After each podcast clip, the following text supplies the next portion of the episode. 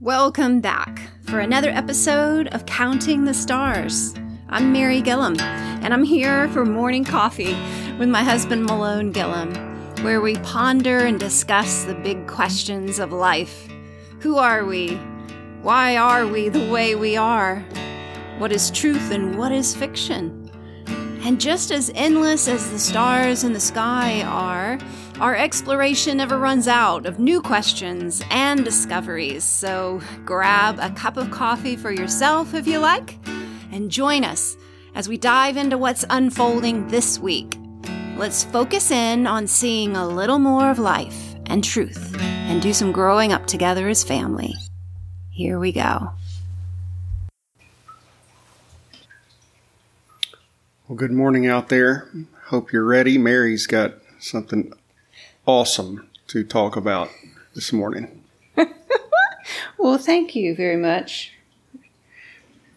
for that trust and faith. uh, so far today, I've been just uh, kind of s- slowing down my mind. You know how when you wake up and your mind can just race to, okay, what am I doing today? What's what do I need to accomplish? And what have I been stewing about? You know, you can go straight to those places, but um, one of the reasons I love to go to the porch in the morning, first thing with coffee and just sit with the cats is that it takes me, it is an environment that reminds me to come back to simplicity and to interact with the present moment and just breathe and kind of slow that automatic mindset down. Mm-hmm. So that's where I, I've been. Very happy with it.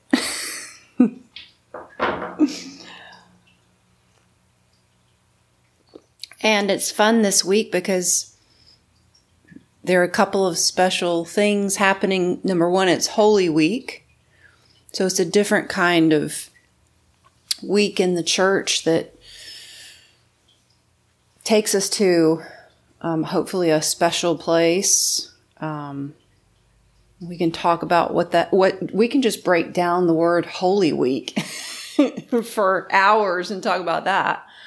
Um, but our also the other special thing is our youngest daughter is home for spring break from boarding school, so it's just so fun to have her here and our senior in high school is here, and so it was a great um, opportunity for me to just slow down my own schedule and keep things really simple and just enjoy my people. Mm-hmm. so, if we were going to take the expression Holy Week and and describe it to someone who had no experience in liturgy or terminology of the church, how would we do that?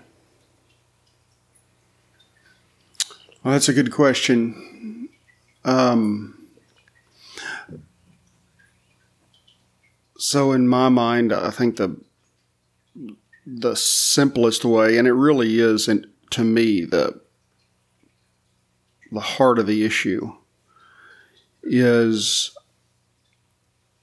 so everything is coming to a climax, right? This is going to be the um, the big moment, if you will. So things have been progressing from in Jesus' ministry and life up to this point. Um, and everything he's been saying and doing have prepared us for this moment because in everything he says and he does, this week is going to look the same. Um, and what I mean by that is yesterday, Palm Sunday, is the day that the crowds welcomed him into Jerusalem as their king. And as I mentioned uh, to the congregation yesterday, you know, once you begin to hail somebody as king and welcome them into the city of Jerusalem, they realize that there is conflict that is going to happen because Rome is in charge and, you know, Rome's not just going to walk away. So, um, they understand that this means confrontation, but they want a restoration of their kingdom from when David was king. And the week unfolds with Jesus doing anything but fulfilling their expectations. So while they're looking for a forceful encounter and triumph and victory and uh, kind of uh, redemption of their identity and character, Jesus allows himself to be arrested and humiliated and executed as a criminal. And of course, we know that these crowds, they turn on him, you know, later in the week is it's like, you're not the one fulfilling uh, our expectations. So Holy Week really is a week in which we have expectations of what kingdom and kingship and authority look like. And Jesus has been telling us all along if the greatest are those who serve. And if you want to be great, you become as a child. And this week, he shows us in no uncertain terms that he is here to serve and not to be a tyrant. And he allows the very worst to be done to him as a show of uh, love from God. And part of that love is to show us that he respects our dignity and freedom to make choices, even if that choice is to humiliate and kill him. Mm. And he'll never abandon us. I think that's what Holy Week is really all about. Yeah. That can be in um, direct contrast to maybe what people have experienced through religion in the past as well. Um, I love that this Holy Week and the Easter happens at this time in our seasons because you know there is a momentum in nature right now that's almost you can almost put it side by side with this momentum of Holy Week. Because if you live you know we're in eastern North Carolina and literally the trees and the flowers are just exploding into bloom, but it's, but it's not by force. No one's strangling the bush to explode. It's just this natural momentum towards beauty. Mm-hmm. Um, and so I love to think of this momentum as as horrific as Jesus's physical experience becomes at the end of the week on Good Friday, it's it's a momentum towards incredible beauty and love. Yeah. The links that God goes to to show solidarity with us is, uh, if we're willing to contemplate it, will take our breath away this week.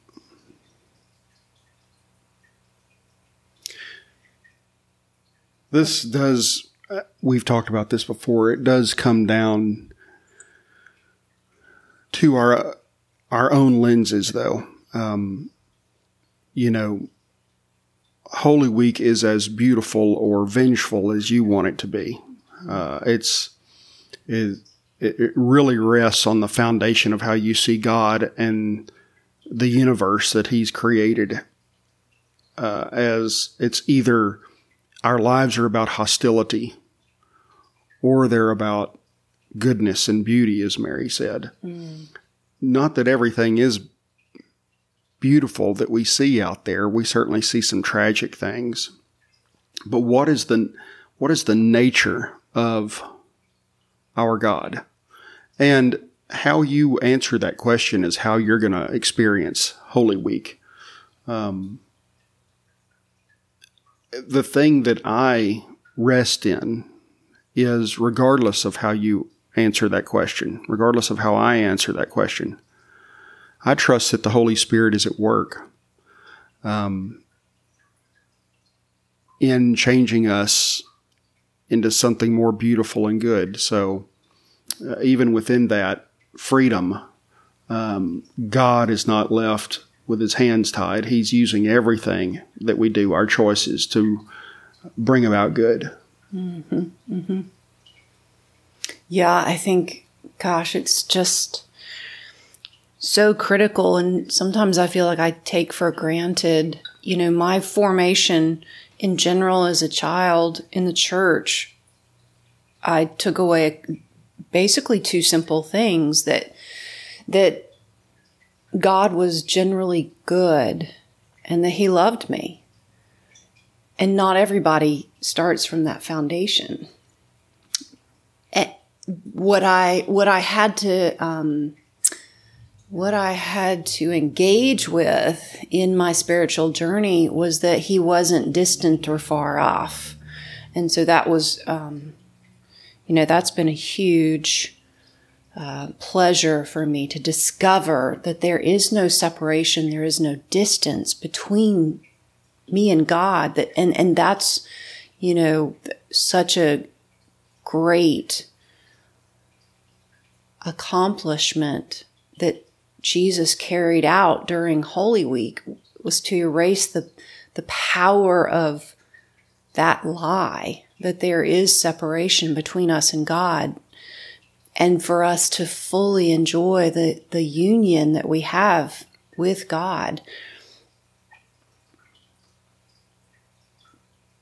So just that, I mean, it's, it, I, it's so hard for me to come up with words to describe that and to, explain it and because it's not really logical that we should be um,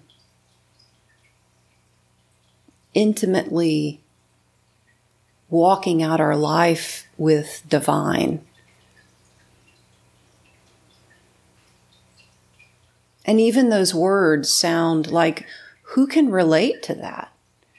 You know, I'm always looking for words like how how do you describe this? Um, how can you explain to someone who, especially all their lives, have felt alone and isolated, and or even been taught that God is usually displeased and judgmental? How do you begin to to help and to open the eyes of people? Well, I think that's one of the things that Holy Week can do for us. But again, it is going to depend on how open you are to seeing what is unraveling during this week. Because again, you can come at this as it's totally a, about um, a legalistic, you know, somebody's got to pay type thing. And I understand that that theory perfectly well. Uh, I used to preach it. So, but, you know, Jesus on the cross, he looks down with compassion. So, number one, after everything that's just happened to him, which is to be flogged and uh, humiliated and he's up there dying and to actually then look down at the people who have done this to him or are ridiculing him um, or standing by and doing nothing eh, because they're scared he has compassion for them number one. That speaks volumes. Mm. um, and then to say father forgive them they don't know what they're doing now, the way I understand that is not that he's trying to convince his father to forgive them, because I believe Jesus and the father are exactly the same. I think the father already harbors forgiveness. I think he says it for their benefit. That's why it's written down. I think he says that to blow their minds that he could actually say, You're doing this to me, and yet I'm not holding this against you because mm. you don't know what you're doing. Um, how often have we been in that same situation, doing something incredibly stupid? We think we're doing the right thing, but we don't know what we're doing. And boy, is it good to have someone who stands with us and beside us in solidarity through all of those moments um, that says, you know, we're going to work through this. And that's what I think is that union or there's no separation. I mean, it's, um, you can't get rid of God's presence wanting to help you thrive in life. Mm. You can work against it, but you can't get rid of it. Yeah, it brings to mind just the word faithful and what a demonstration that is of Jesus to in that moment of ultimate suffering and rejection to demonstrate his faithfulness to humanity despite it all. You know, if he did it then, it then that's the way he is. You can take that as he will continue to be that and do that even more so.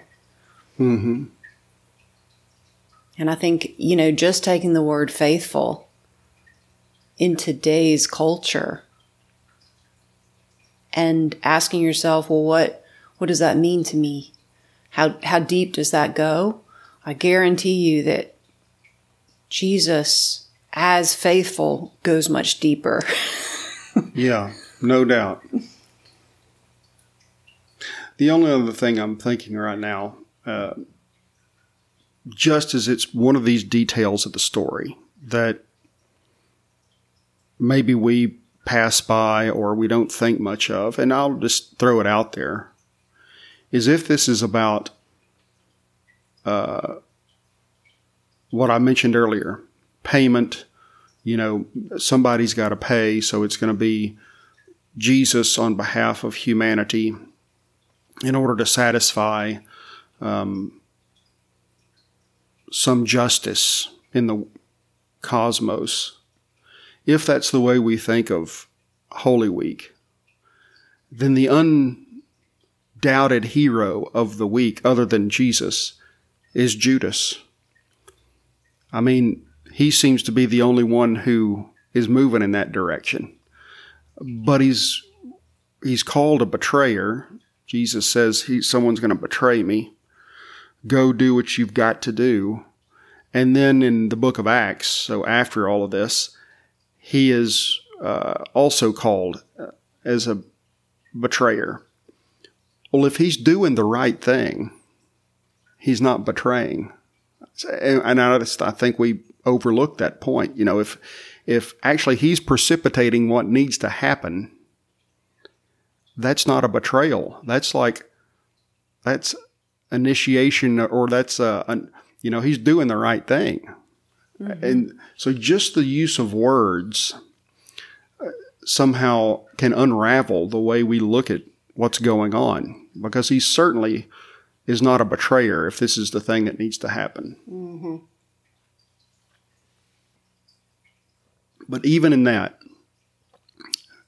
Judas is included in the Father, they don't know what they're doing. Forgiveness. Yes. And if he's included, then we're all included. Yeah. as offensive as that is to some people. Holy Week has um, got amazing depth and mystery, and uh, it's more to be experienced than to be defined. Although we've spent some time kind of unpacking things here, but that doesn't really get at it. It's it's a week to behold the amazing, good, and forgiving, and merciful, and loving, and beautiful nature of God um, more than almost anywhere else. I, I, mean, you could also say Christmas. I mean, in, the incarnation and this week are the two huge manifestations of God saying, I'm for you.